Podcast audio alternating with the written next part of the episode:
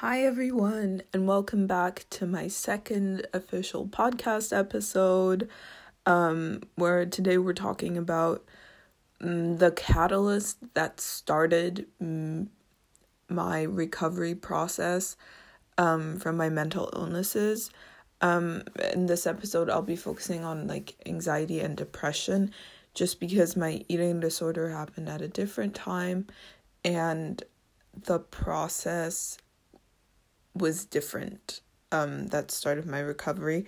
So that's a whole different episode. So today we'll just go through anxiety and depression. I'll quickly like give you an insight into my story. I'll not tell you everything because like that would just be too long and like some things i don't want to share yet because um even though this is like the second episode and whatever I just I don't know. I'm not ready to share it yet cuz I haven't built that strong of a um connection with my audience. Um but we're working on it. You're listening, I'm recording. Um so I feel like one day I'll tell the story on this podcast, but not today, not as in depth, I mean. Um so yeah, that's what I'll be talking about today. Again, a disclaimer I'm not a therapist. Um, so if you really need help, please, please find someone to help you. There's so many people out there. You just have to reach out. Um, subscribe for a weekly episode and rate and review the podcast if they help you in any way, shape, or form. Um, so I'd say we get into it. That was really weird. I'm sorry. Um, I need to stop apologizing. That's like a podcast I listened to the other day. Like a lot of women, especially, we just apologize so much for things that are not worth an apology for. Um, yeah, but that's a whole different episode. Um, so let's get into it. As a child, I was like very carefree, happy, but I was always really anxious. Like, as far back as I can remember, I was really anxious. Like, I would not leave the house without my mother. Um, I was always super scared. I remember I got like my first phone at six years old because my parents divorced when I was three. So that might be the trigger that like triggered the anxiety for me, but I'm not sure at this point. Um, but when I was six, I got my first phone because when I went to visit my dad, or just like also when I was at school, I always, I'm sorry, I always got scared that my mom was not gonna come back. Um, so when I had the phone, it gave me like a sense of safety. So yeah, and it was really weird. Like I wouldn't um walk to my kindergarten or okay to kindergarten that's like a different step but i wouldn't walk to my primary school uh which was like five minutes away and all my friends were walking but i was just like no i can't. Uh, my mom has to take me. Um it got better when i went into well in germany our system is a little different.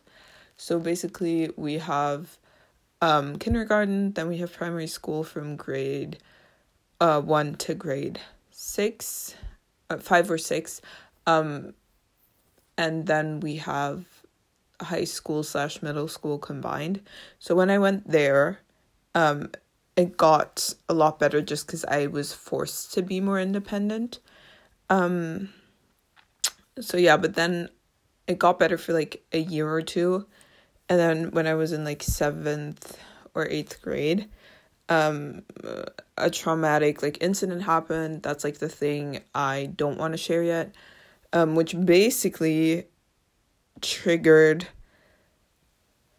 anxiety depression at a level that i had not experienced before that um and i felt horrible for about a year and no one knew about it because my mom also had to deal with what happened. So did my sister they had their ways of coping with it. And so i was not like i don't think my mom noticed how bad i was feeling just because she was in her own head so much. So yeah that year was horrible. I remember um going to school and i just felt numb. That's the best way to describe it. I did everything I have to do, although I like didn't take care of my schoolwork, but it, I mean in 8th grade, that's like not that much of an issue, but I remember coming home from school and just like silently crying in my room, sitting um on my heater which is right next to my window and just like crying and I did that every day and I just I just felt like I was going absolutely crazy. Um I tried self-harming and it was it was a really dark time. When I try to think back at it, I just have these like a few little memories, but all in all it's just like a it's a dark memory, it's just like dark that year. So, um it just got worse and worse and after about a year of feeling that way, feeling like I was going insane, um I I remember this sounds so shallow, but I remember I was going through my emotions and I was watching a movie um named Legally Blonde. And I can't believe I'm saying this but this just triggered a motivation in me that hasn't left since cuz it showed me that anyone could make it. Like you determine your future and that was so eye opening for me and gave me so much hope that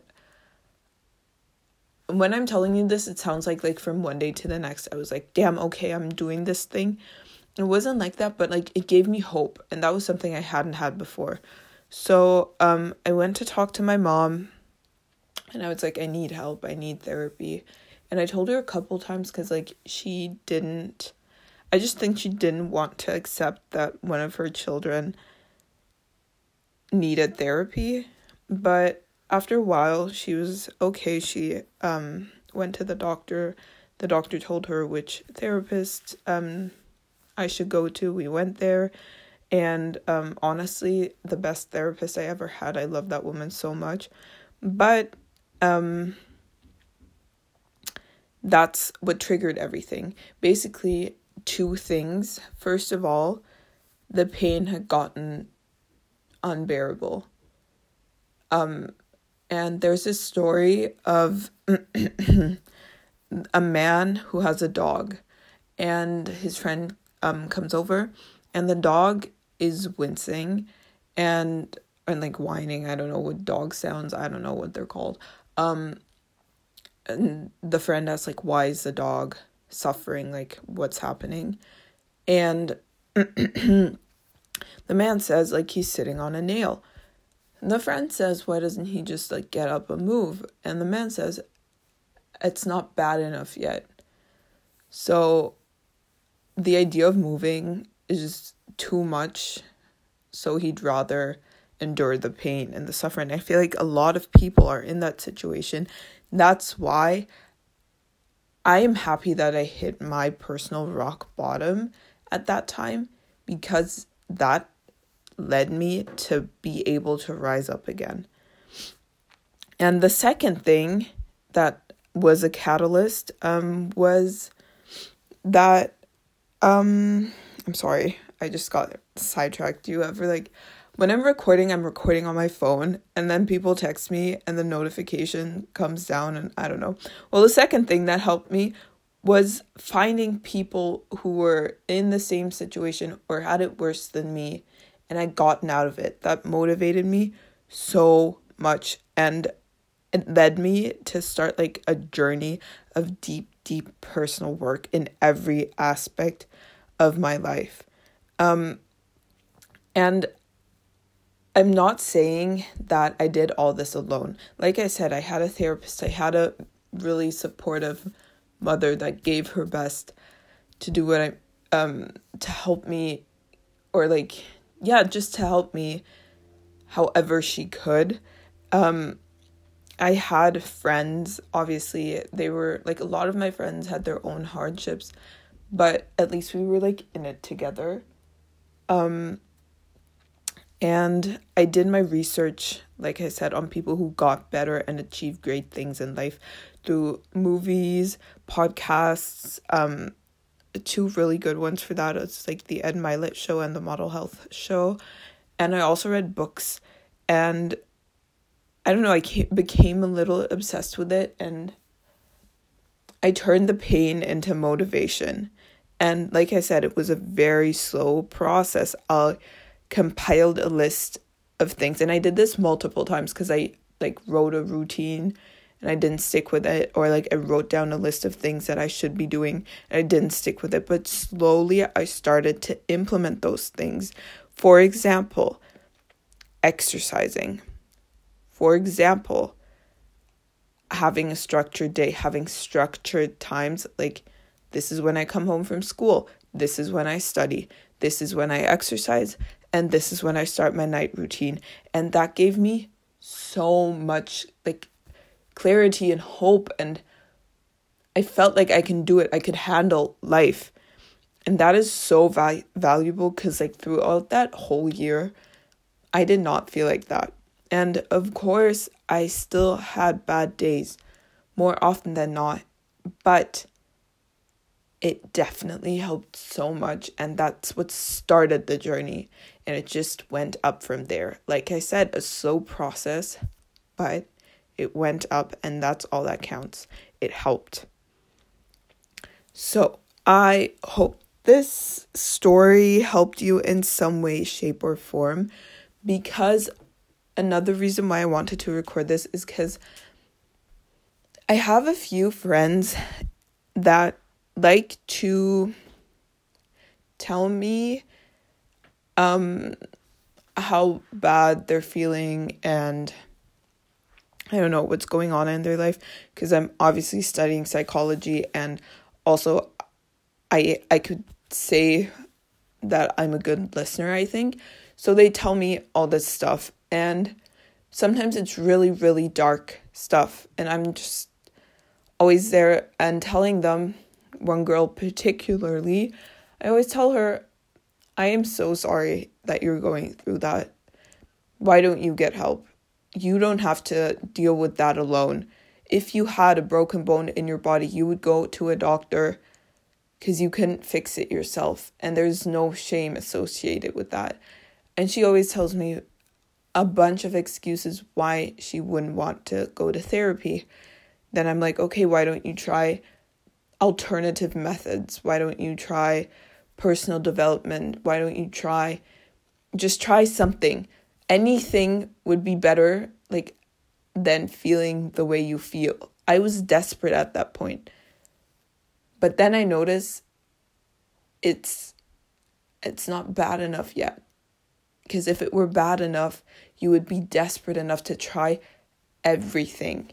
And I know how hard it is when you feel anxious, you feel depressed to get out of bed.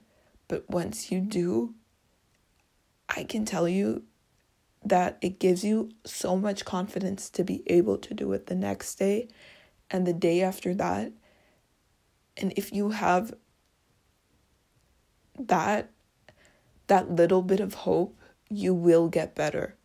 I am telling you.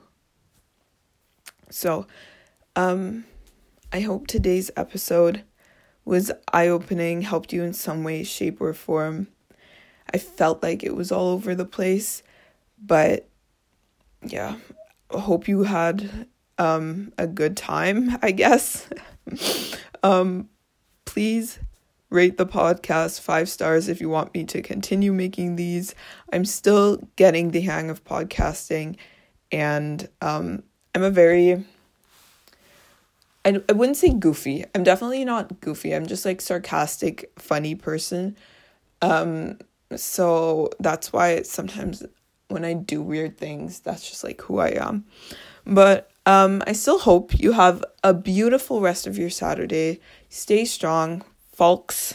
I've never used that word before. I feel like I used it wrong. Um and I'll see you or talk to you next Sunday.